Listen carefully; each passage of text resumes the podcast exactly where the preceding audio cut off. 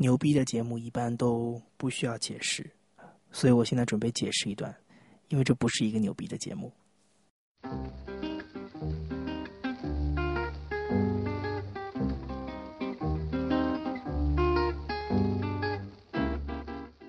大家好，我叫杨一，木易杨一二三四的一，然后我现在是一个媒体从业者吧，啊不，应该说我是一个新闻工作者啊。那但是我其实也没有太想好，说今天在这里跟你说话到底是为了什么。我今天开这个博客到底是为了什么？然后做这个杨一电台到底是为了什么？我都没有想清楚。但是。我的脑海当中是有一些图景的，就是它不是目的，但是我有一些美好的想象。第一个情境是，我这次最近刚买了一个这个索尼的 D 一百的录音机，然后我之前出去玩的时候已经带着它用了一段时间，哎，我真的很喜欢它，因为它是一个，因为它是一个。非常牛逼的家伙，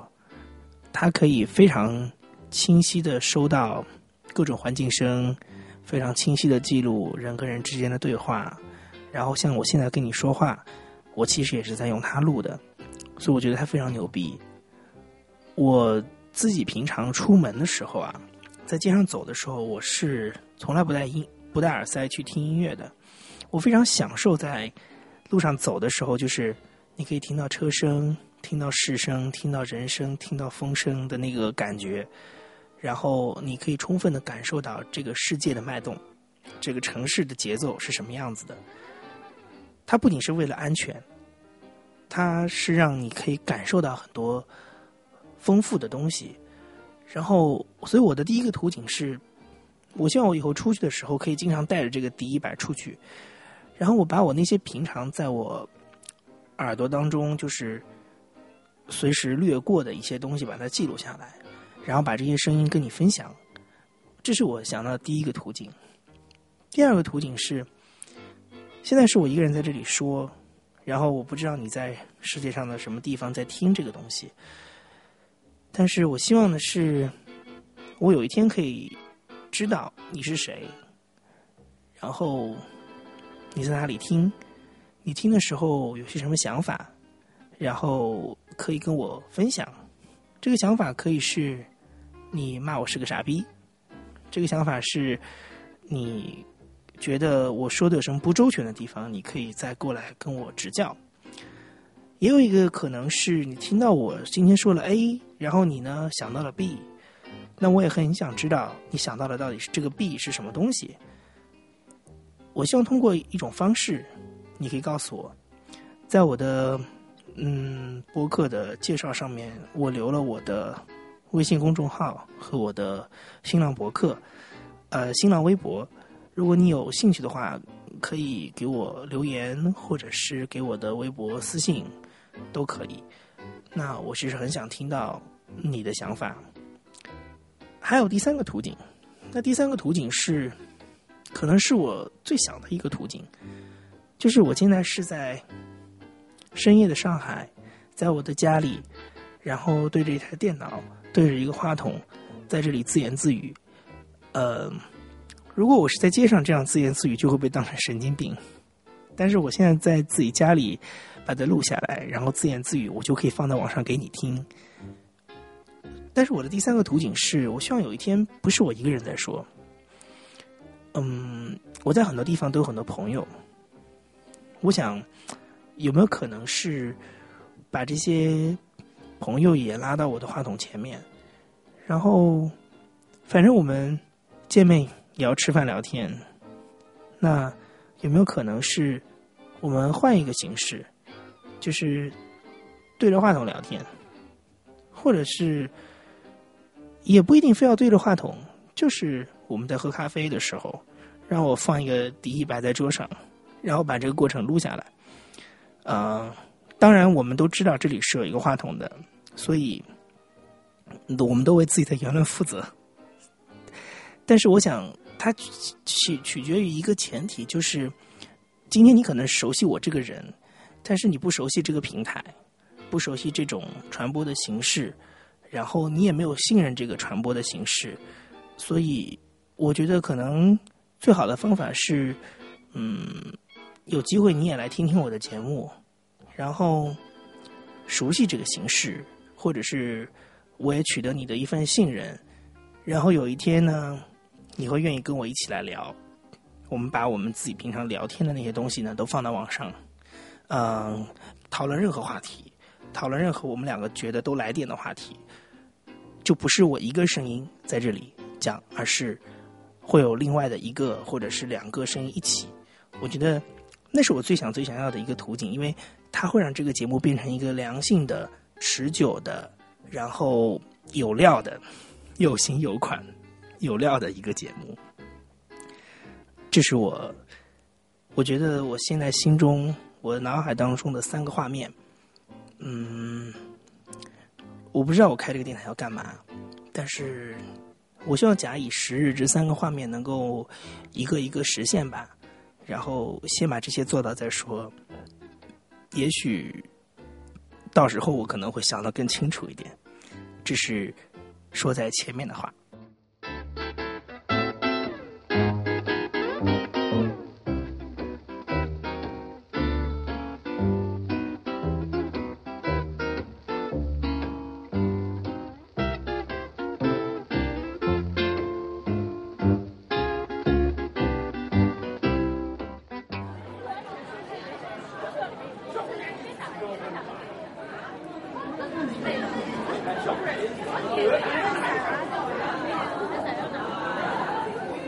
这是二零一五年九月三号的清晨，在上海的虹桥机场。嗯，我录音的这个时间距离那个已经过去了一个星期。呃，我们当时是一个旅行，非常感谢习大大，因为一个历史事件的纪念的原因，然后让我们多了这么一个假期，所以我们利用这个假期可以有时间出去玩，这总是一件非常开心的事情。我们这次旅行的目的地是重庆。嗯，先说一说上飞机之前吧。嗯，因为我们起飞的时间是九月三号当天，也就是抗战胜利七十周年阅兵的当天，所以航空公司很早的就给我们信息，然后告诉我们说，嗯，其实不是不只是当天了，就是从八月可能中旬开始就已经提醒这个呃旅客，就是你如果坐我们航空公司的飞机的话，请你从原来提前一个半小时到提前两个小时去机场。然后主要是因为安检会更加的严格，那我们当时就在想说，九月三号是阅兵当天，岂不是严中之严，比严还要更严？所以那天我们早上，嗯，七点二十起飞的飞机，然后我们差不多五点多钟就到机场，呃，几乎是第一波啊，其实还有比我们更早的旅客哈，但是。我们去的时候，就是我们那个通道的安检是刚刚开门，就是我们都是第一批，前面大概三五个游客这样进去，然后确实是查的蛮严的。呃，比如说，我知道他们以前，比如说这个化妆品就是液体啊，它有一些这个呃含这个这个限制，不能超过一百毫升啊什么之类的，所以我我都是用那种旅行装的小瓶的那种。比如说这个洗头膏啊、洗面奶啊什么的，但是他这次还是把我拎出来了，然后就跟我说：“你这个东西容量是有问题的，但是啊，反正就这次让你先过，下次不可以这样子。”那我就觉得我从来没有遇到这个情况，而且我从来没有因为就是我的那个洗漱包里面的东西，然后有任何可能要把它丢掉的危险，所以我觉得啊，好像确实还挺严的。我们到了候机室之后，当时大概只有两三个人，比我们还早，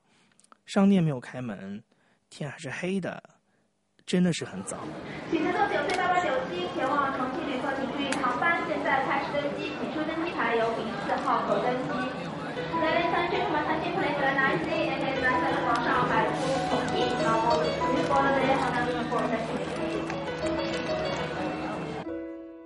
所以我们几乎是见证着游客一波一波来，这是从来没有过的一种体验。我们大概在那边干等了一个多小时，然后才登机，大概将近七点钟吧，就登机。然后，呃，飞的倒是很顺，也没怎么晚点。然后基本上就就这么样子过了一路。然后我就补了一路的觉，然后在早上九点多钟，快十呃十点多钟的样子，然后我们就到了重庆机场。我一下飞机，手上手机里哔哩吧啦推送，全部是关于当天阅兵发生的事情。那当然，最重要的新闻是，呃，习主席借着这个机会宣布中国裁军三十万，这是所有新闻推送的标题。那我的微信里呢，微信里就很好笑了。嗯，所有的朋友圈，就我的朋友圈，所有关心这件事情的人刷的都是长者出来了。我的各种朋友群的群里面都是在说哇，好久不见长者出来了啊，都是在讨论这件事情。我就觉得很有趣，然后我就就很嗨，就就走了一路，然后走走出机场。我们有一个呃，我们因为我们是三个人一起去嘛，然后有一个我们三个人共同的朋友是重庆的本地人。然后他就非常热心的，然后来接我们，然后并且接下来的几天的行程都有他相伴。我们其实非常感谢，因为我是第一次到重庆了，久仰大名的一个城市，但是我从来都没有去过，而且是目前到现在为止，应该是我去到中国最西部的一个城市了。嗯，我对中国的西部的经验确实是非常少，就是所以这次其实对我来讲的惊喜是更大的。我们住在重庆市中心解放碑的附近，然后就一路从机场到酒店的一路就已经开始感受到这个对我来讲的惊喜，就是这个山城的这样一种立体的结构，这是非常让我兴奋的。嗯，我们把东西放下来之后呢，就去了解放碑去看一看，这是我们的第一站。当然，也很重要的是我们要吃午饭。解放碑旁边有一个非常非常好吃的酸辣粉儿。这是我在重庆吃到的第一个东西，然后也基本上是我在重庆吃到的，我觉得最好吃或者最好吃前三的东西了。我不知道是因为它是第一顿，还是真的很好吃，就是它给我留下了最深刻的那个味觉的记忆，就到现在我都记得那个酸辣粉的味道。它是一种非常可口的，但是是你很熟悉的一种辣的味道。但是当然，因为那一顿是辣的，所以我觉得，嗯。就是所有的思想准备就从那一刻开始。我们这次到重庆，接下来几天都是冲着吃去的，我们就是冲着辣来的。然后这个辣从这一刻开始，但是我们的胃能不能承受得了呢？我们的肠子能不能承受得了呢？一切都还不知道，但是是从这一刻开始的。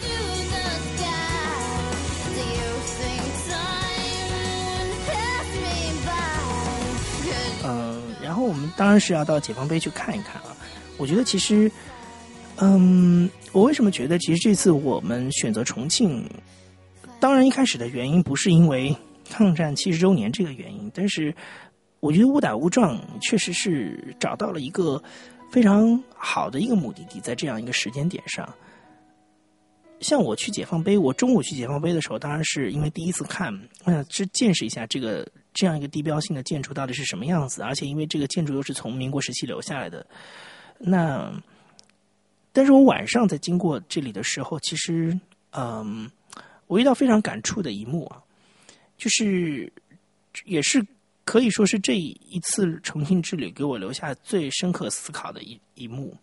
我本来呢想说这一段呢，是我想单独去放在就是这个重庆之旅给你。跟您回顾分享完之后啊，我想单独去谈这个九三阅兵，但我觉得现在这个时间已经过去了，就是谈九三阅兵这件事情已经很无聊了，而且我觉得我也谈不出什么东西来，就是我对于这种政治军事、中国的政治军事没有那么的熟悉啊，所以我觉得发发一些感慨之词，那我就还是放在这个游记的心情当中来跟你分享。我晚上经过解放碑的时候，我看到它的一侧，这是我中午真的是没有看到这一侧这一幕，但是我晚上看到了。在解放碑的某一侧上放着四束花儿，我看了这四束花的时候，我当时是非常感慨的。这是一种，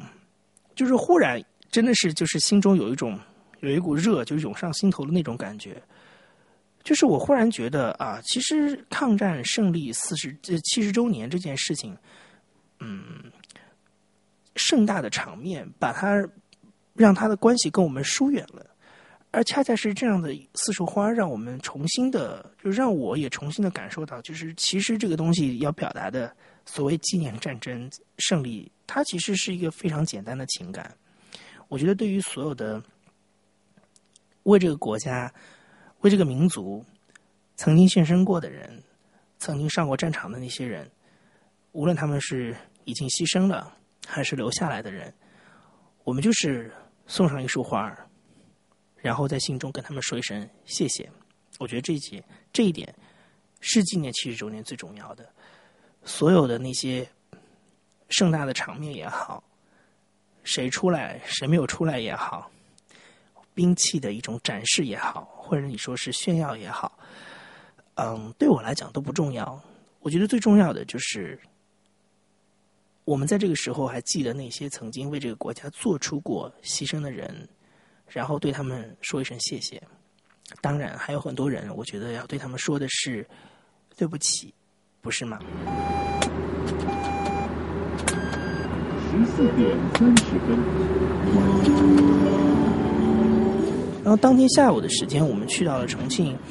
嗯，就是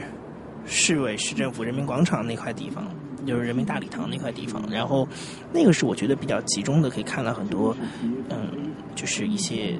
呃，历史历史遗迹啊，然后跟这个相关的一些景点的一个地方，然后我们就先后去参观了，比如说桂园。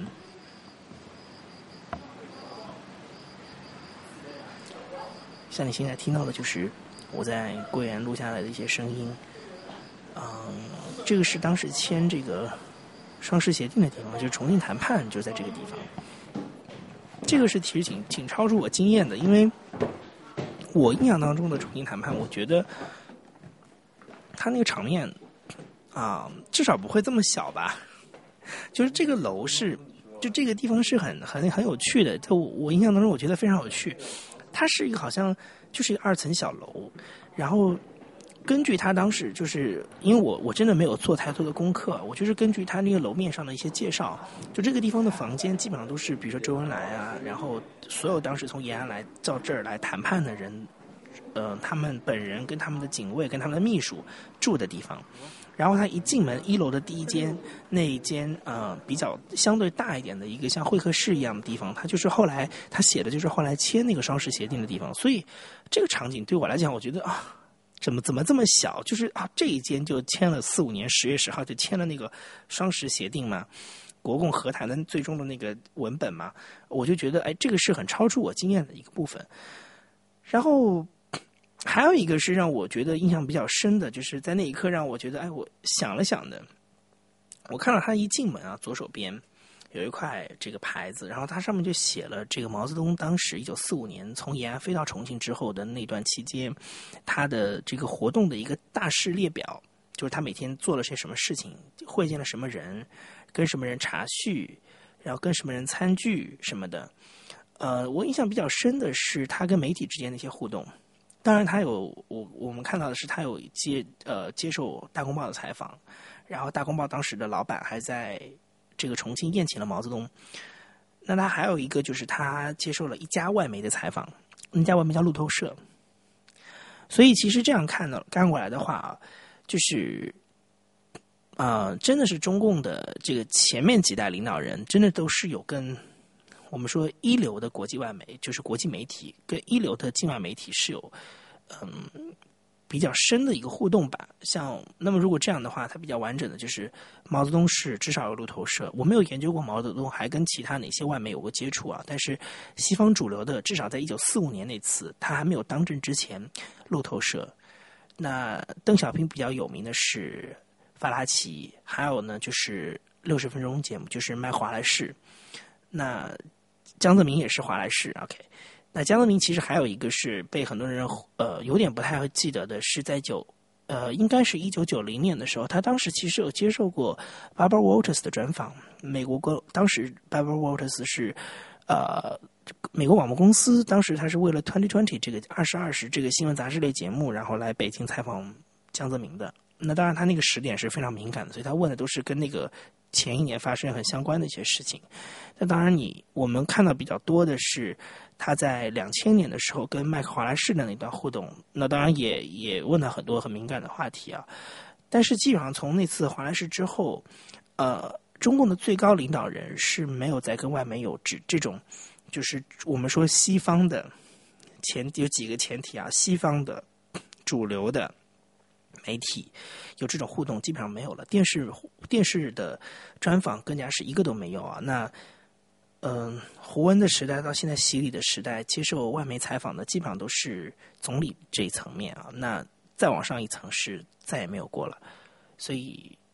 我觉得是一个很有趣的一个，就是让我有一点点思考的东西。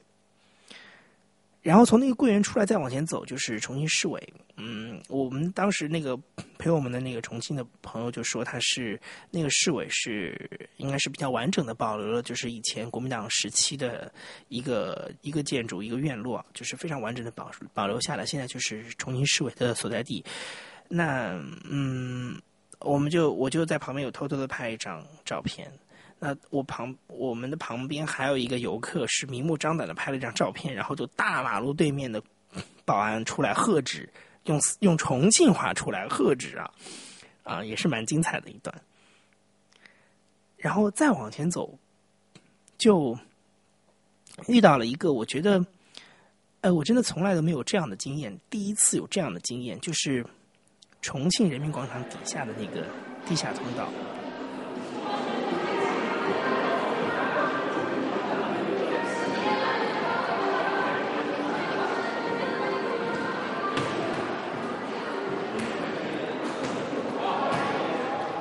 你现在听到这段声音，就来自于那个地下通道。嗯，就是在我以前的概念当中啊，就是重庆是有一种所谓的防空洞文化的，但它具体是什么我不知道。就是我我只知道有这么个概念，就是防空洞跟这个城市有很多呃比较密切的联系，但是我不太知道它是以什么样的形式来呈现出来的，因为我觉得它是山城嘛，所以山城的这个当中有很多这种。洞穴啊什么的，就是它是一个感觉是一个比较正常的事情。然后我这次是第一次亲眼见识到了，就是他如何把这个就是防空的这样一个这个功能的这样一个设施，跟这个公共生活日常的公共生活如何结合。就是重庆人民广场底下的那个地下通道，你刚刚听到了，这里有呃跳舞的，然后踢球的。当然，九月三号，因为是九月三号那天下午，所以少不了很多人都围在那里，呃，看那个大阅兵的重播。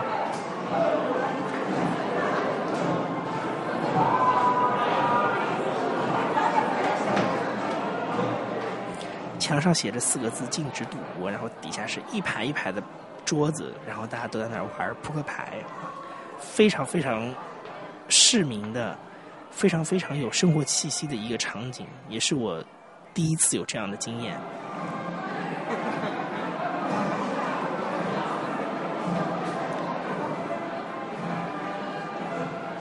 那接下来就是从那个地下出来之后，我们就去了，就去看了一下那个人民大礼堂，还有就是三峡博物馆，就大概了解了一些，这跟重庆相关的一些，呃，跟三峡文化相关的一些历史吧。在去这个呃人民广场之前呢，我们嗯。重庆朋友带我们去这个就是重庆的十八梯那区去看了一下，然后走着那个沿江的栈道啊什么的，就是这个都是比较，呃，也是我以前没有太走过的，就是这种城市里的高空的这样的一些，嗯，道路或者是街区。那我印象比较深刻的是，因为那一区基本上都还是老区，就是很多老老老居民在那个地方，而且你可以很清楚的看到那边很多的老房子还没有拆。然后有很多老房子，上面还有一些介绍，就告诉说这个房子是民国时候留下来的，曾经有某一位大员住在里面。然后，因为这个大员是从江南来的，所以，他的房子还保留着这种上海石库门的风格啊什么的。就是你会觉得，你会在还是我说的那个话，就是在九月三号那一天，你走到这样的一个环境当中，你会有比较深的感触，就是当年陪都的人。那些所有的中央中枢机构的人都从南京跑到武汉，再从武汉来到重庆，在这个地方，然后他们在这儿生活，这个地方变成了当时的中央中枢啊，在这个地方，一个国家的中枢在这个地方，一个国家的大后方的最具代表性的城市在这个地方，他有经历过轰炸，经历过空袭，然后真的是经历过战争的蹂躏，但是他一直立在这个地方。它没有变成沦陷区，它一直都是战争战时的陪都，一直到打胜这场仗。他们当时生活的环境就是这样，因为那个时候的重庆是没有现在这么大的，他们生活的环境就是这个样子，在山与山之间、坡与坡之间这样子的来往，然后在这里生活，一一一下子一住就是很好几年，然后适应这里的环境，离开原来的生活圈，我觉得是一个，嗯，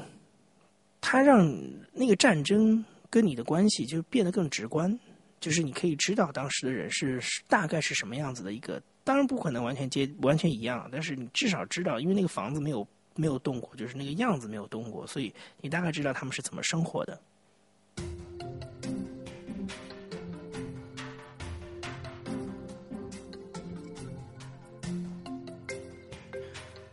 第二天早上，九月四号早上，我们的早餐吃的是重庆小面。点了两种面，一种是杂酱面，一种是红汤牛肉面。那家店也是蛮有名气的一家小店，然后所以我们去的时候，很多人在排队啊什么的。头一天啊，我们来说说这个。刚才我说到了，这个来重庆我们是有心理准备的，我们要吃重庆小吃，然后我要吃辣，所以我我是不太会就是放过这种机会的，就是我不太会考虑我的身体状况，就是我觉得既然来了。那在你没有生命危险的情况之下，就是该尝试的都要去尝试一下，OK。所以，我头天的状况是我的胃跟我的肠都已经经历过一番的洗礼之后，我觉得第二天的状况稍微稳定一点，所以我们就我我这里其实是比较大胆的尝试，所以我早上吃也吃的很嗨。但是我知道，在遥远的不远的晚上，我们是有一顿。更重要的一顿东西就是那个 重庆的火锅啊，所以呢，我们一切的我的一切的心理准备，一切的宝都是压到晚上，那就是觉得高潮迭起吧，期待中更期待吧，然后把压轴的放在最后，就我觉得这个是贯穿我们这个我我这次重庆之旅的一一一段，就是嗯，就是最后是有一场大戏的，就是晚上的那顿辣火锅。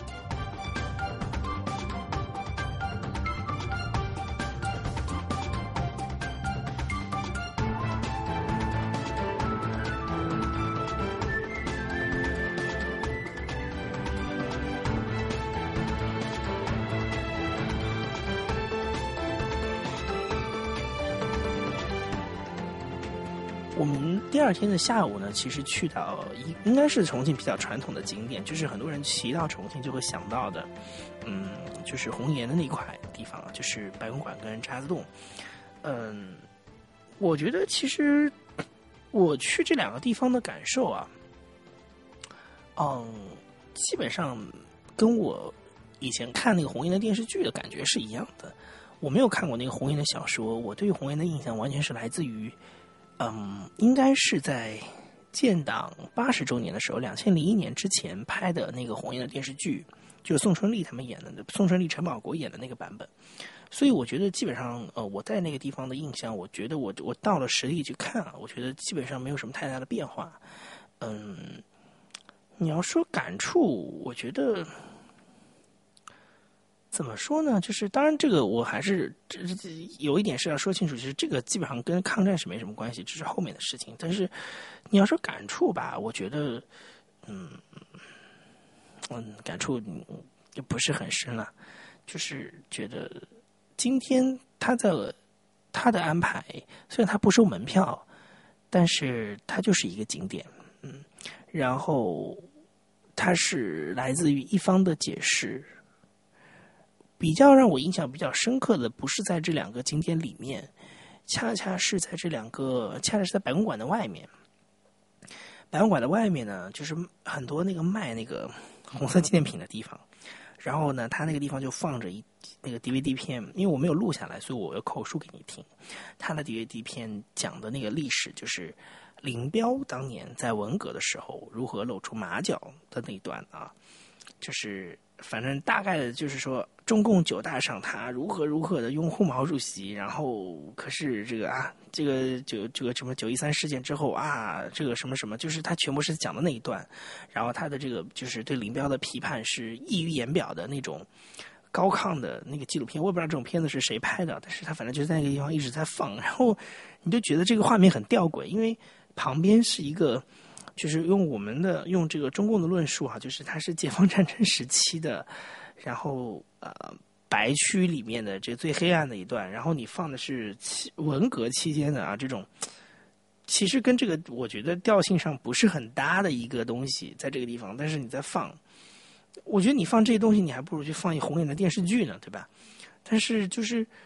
就是觉得有点有点那个画面有点不搭，就这个反而给我印象非常深刻。当然还有一个深刻的是体力上的印象，就是呃确实蛮累的，因为那个地方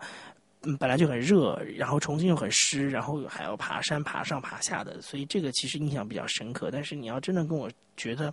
那里面留下什么印象啊，我只能跟我只能说一个印象就是嗯，它跟电视剧里面是蛮像的，就是这样。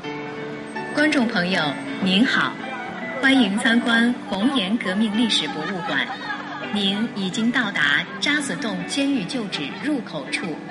参观，请我我读几个这个渣滓洞这个墙上刷的非常有名的标语给你听吧。嗯，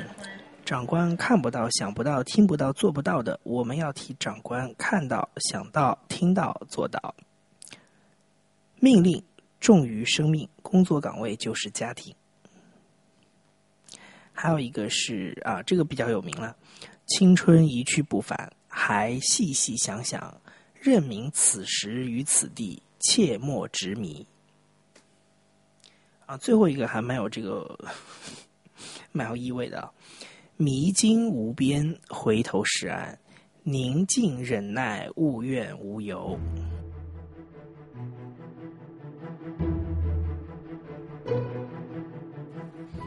们晚上去的这家，我们晚上去的这家火锅店呢，叫鱼味小雨火锅。那如果你看到过《舌尖上的中国》，你应该知道这个这这家火锅店啊。你现在听到就是来自这个火锅店外的这个喧嚣的场景。我其实不想多做解释，我觉得希望大家能够细细的听这一段，我觉得挺有意思的。哪里哪里？还有还有。姓蔡六个人，四五八零。姓蔡的，姓蔡的。就是你可以听到叫号，然后啊，在那个片子当中出现那个老板，就是这是一个我觉得太有生气的一个现场了，就是一个热门的火锅店。当然，重庆可能本地人也不太去吃啊，来吃的可能都是游客，然后都是想来尝尝鲜的。嗯，但我觉得这个场景实在是我觉得很嗨的一个情况，就是哎呀，这个你就看一个热门的店门口这种流水一样的顾客啊什么的，就非常有有味道。你瞄你瞄，哎，十六号，十六号，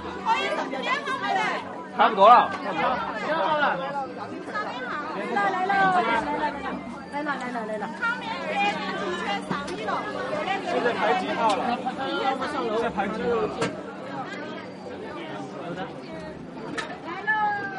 了？来喽！根据出海外的特色宵夜。哪里啊？这边啊？这边上去啊？哎，这边这边是这边，是这边。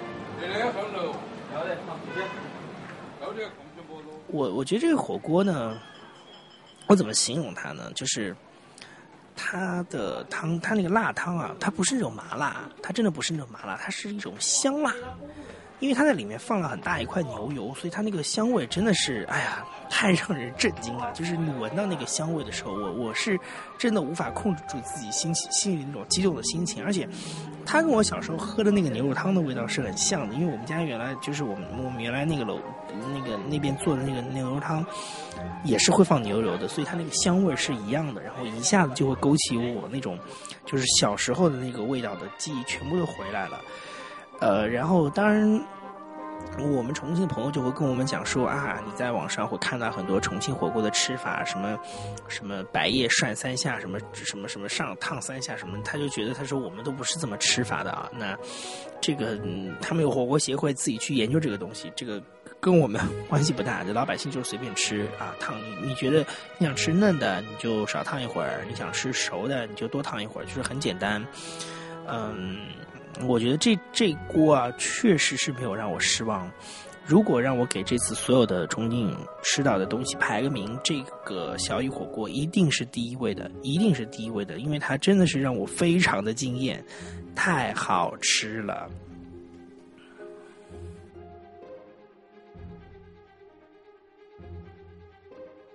呃，我觉得其实最后我我很想说一说我我在重庆看到的，我觉得几个思考的地方吧，就是也不是什么很深入的思考，就是可能临时想到的一些事情。一个就是辣跟这个城市的关系，呃，因为我们重庆朋友会跟我讲说，嗯、就是啊，应该是这么说，就是我们知道重庆人吃辣是因为它的气候，就是这是我们以前读到的，就是因为这个地方是一个呃高温潮湿，就是嗯夏天比较高温，但主要是它一年四季到头都比较潮湿的一个地方。那辣是可以祛湿的，所以这里的人需要吃辣，所以他会吃辣。但是呢，我们在重庆的朋友就会跟我们讲说，其实他们当然不会日常生活当中吃的东西就这么重口味，像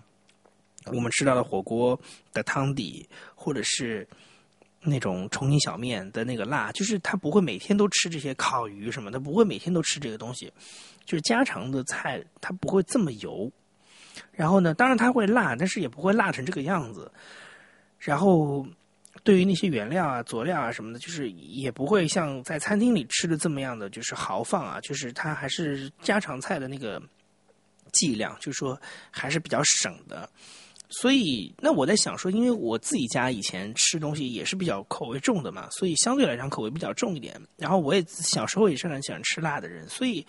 我觉得可能那个辣度差不多，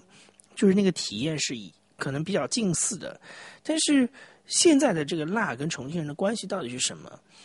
我的朋友跟我讲说，他们也都是像我，就是平常比如说周末一家出去聚会才会去吃火锅，才会去吃烤鱼，才会去什么。那么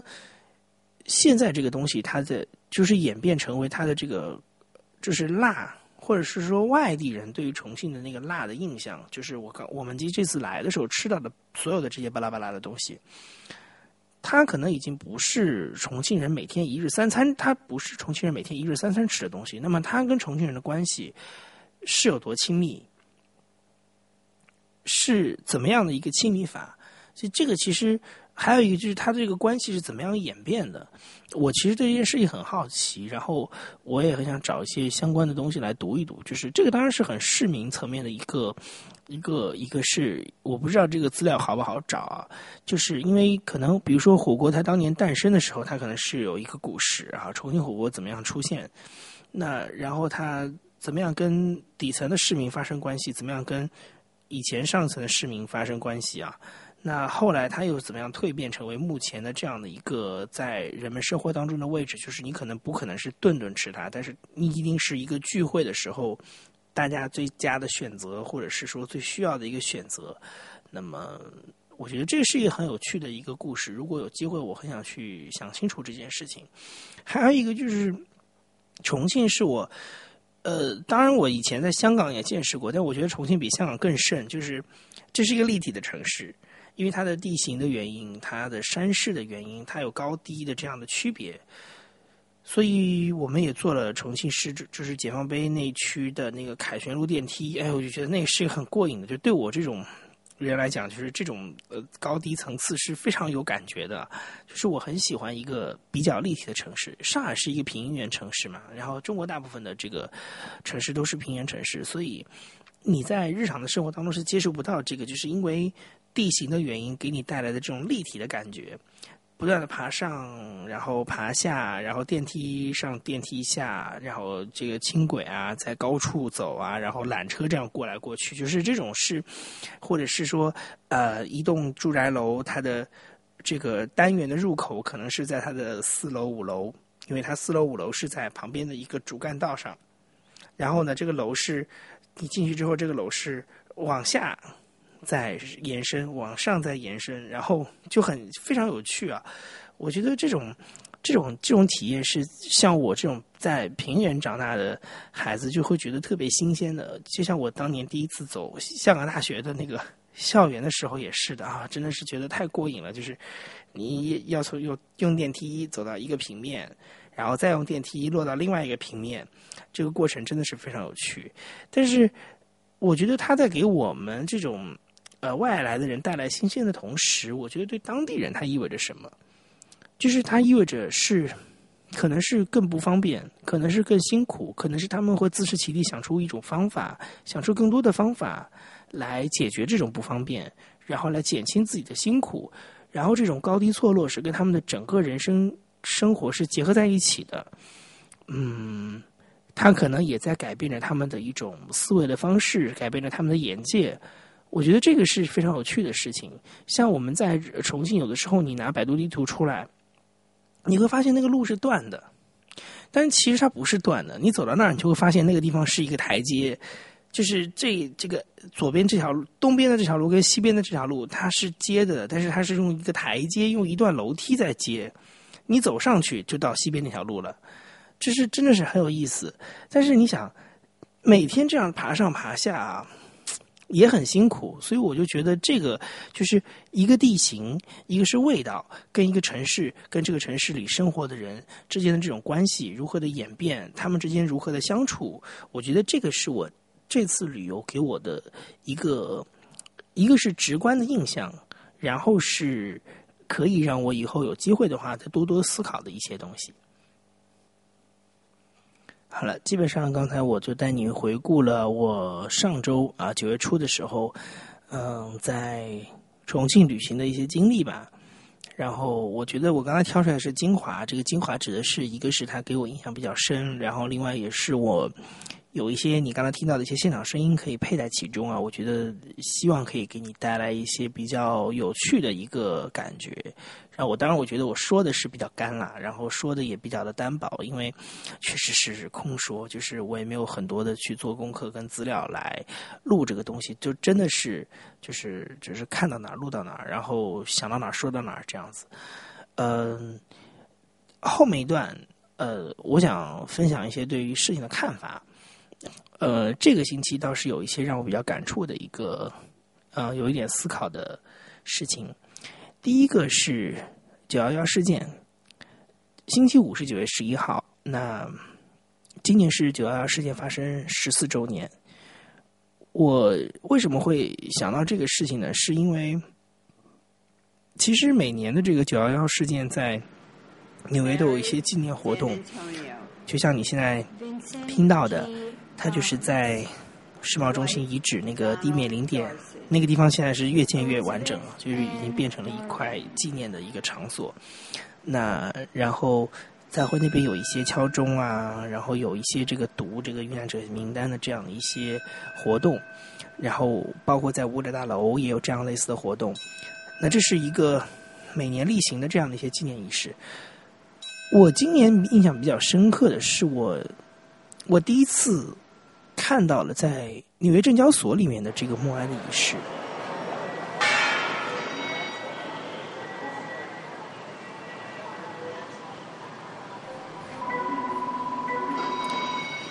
你现在听到的这一段就是九月十一号晚上在纽约证交所的这个一分钟默哀的一段现场。这次因为我是正好在。我工作当中，我看到了这个美国的 CNBC 财经频道它的这个直播，我就觉得特别的让我印象深刻，因为嗯，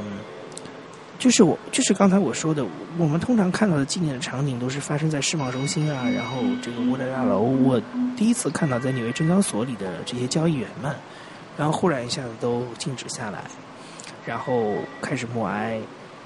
啊，一分钟的时间。他们的这个前面的动作，这些人的神情，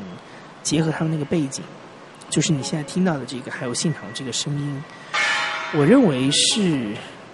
今年在九幺幺纪念当中比较触动我的一个部分吧。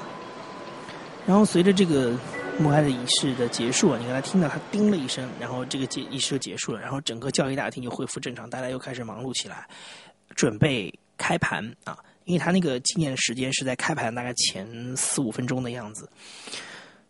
嗯，九幺幺事件其实对美国经济的冲击是非常大的，因为呃，就是这个纽约证券交易所在事件发生之后，其实是休市了好几天，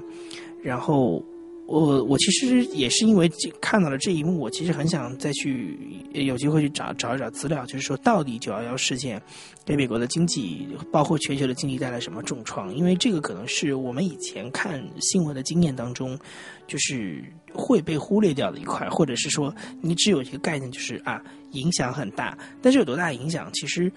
嗯不是很清楚。嗯，我们一般看到的九幺幺事件，还带来的后面的影响，就是所谓的除了那个死伤、楼倒、楼楼塌了之外，那就是阿富汗战争啊，包括可能后面的伊拉克战争啊，然后现在你可以看到的这个伊斯兰教世界跟这个世界的关系之类的，就是我们传统的想到的都是这些，但经济上的影响到底有多大？呃，我觉得这个是需要我自我自己再要再去做功课看一下的事情，所以这个我觉得是今年九幺幺事件的纪念给我带来的多一个的一个思考。那然后呢，还有就是有几个也是这个周末我看到的很多，包括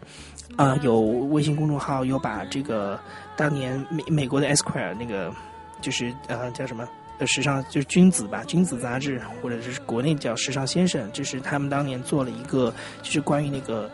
呃，不，这个从世贸大厦上面跳楼跳下来的那些人的一个嗯长篇的一个报道，把它翻成中文，然后又在微博上传播。我也就借着这个机会又读了一下这个文章，因为后来那个就是 Fallen Man 那个标题，然后他们又拍过一个纪录片。美国其实后来是有拍过纪录片，那个纪录片你应该现在在 YouTube 上还可以找到，就是他们是专门有人去做这个东西的，就是就这些人，我就是这些人当时的那个过程，因为他那个画面是非常是非常触动人心的，非常触目惊心的，应该这么说。所以，嗯，这个是我今年的在这个过程当中的另外一个看到的一个点。然后还有一个今年的一个经验是，嗯。我听到另外一个播客叫《老马侃美国》，然后他在九月十一号那天晚上推了他的一期新的节目，是讲他自己在九幺幺前夕去那个就是世贸大厦遗址的那个纪念馆去参观的一些经历。嗯，我觉得说的很感人，然后感人的原因是因为他足够的真诚。嗯，这也是可能。触动我又重新再去思考一下九幺幺这件事情的一个原因吧，因为呃，当然我从来没有去过纽约，我也没有去过地面零点那个地方，我不可能像就是老马这样，他会有一个比较真实的感觉，就是他得到的一个结论是他觉得原来九幺幺事件离他这么近，呃，但是我觉得可能十四年也是一个机会，就是你可以再想一想说这件事情的改变是什么，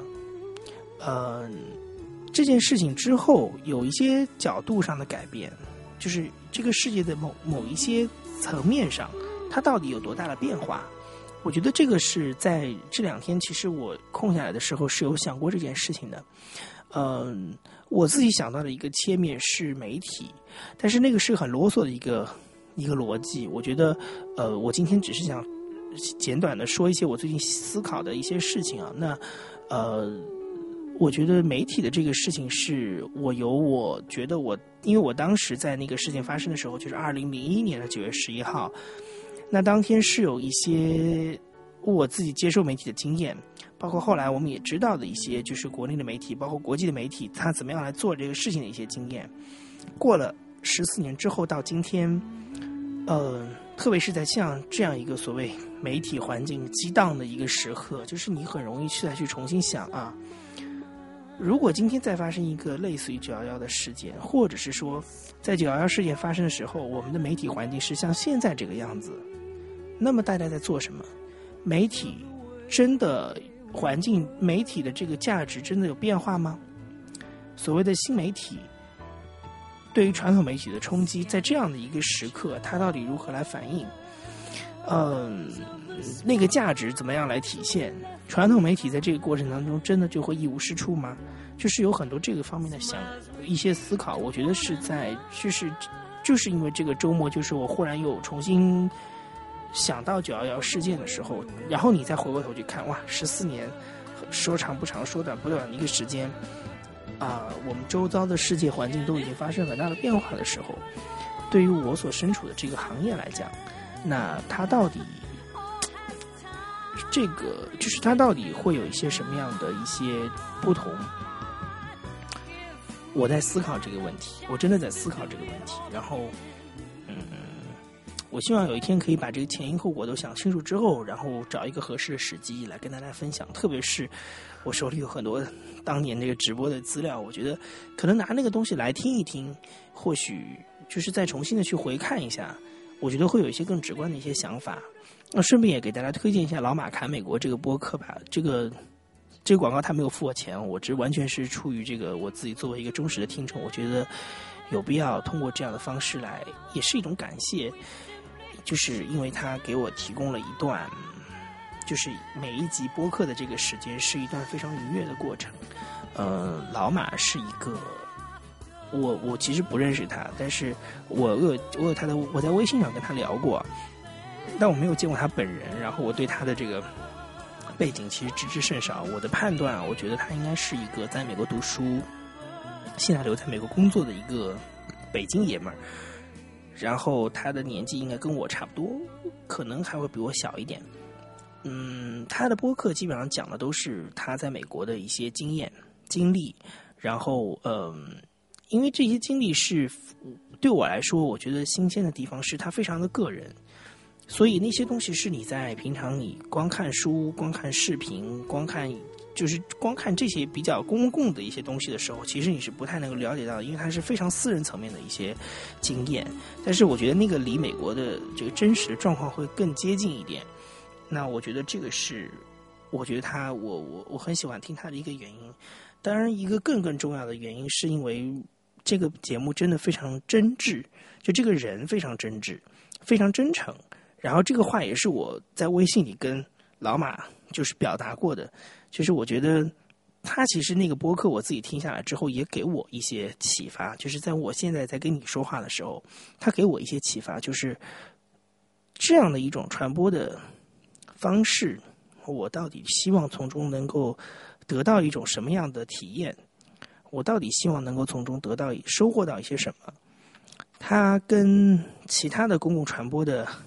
媒介是很不一样的，跟电视很不一样。然后跟公开的广播节目、广播电台的节目也很不一样。那当然跟啊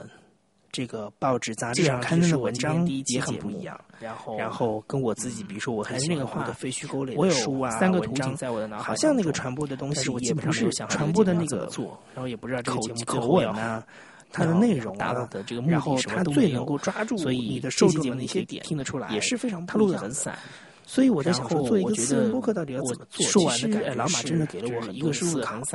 所以一个是我我是很多地方说的是没有一个非常感谢的心态，迫切的希望给大家推荐。你如果去荔枝 FM 加入到老马加入这个找实际上这个地方的声音跟我它也算更新的比较多元，虽然九幺幺这讨论的氛围都更强，我也等了蛮久才就是看到这样这个新的更新啊。但是总体来说，它是我觉得它比我强势，反正我的更新量应该不会打到他的样子，所以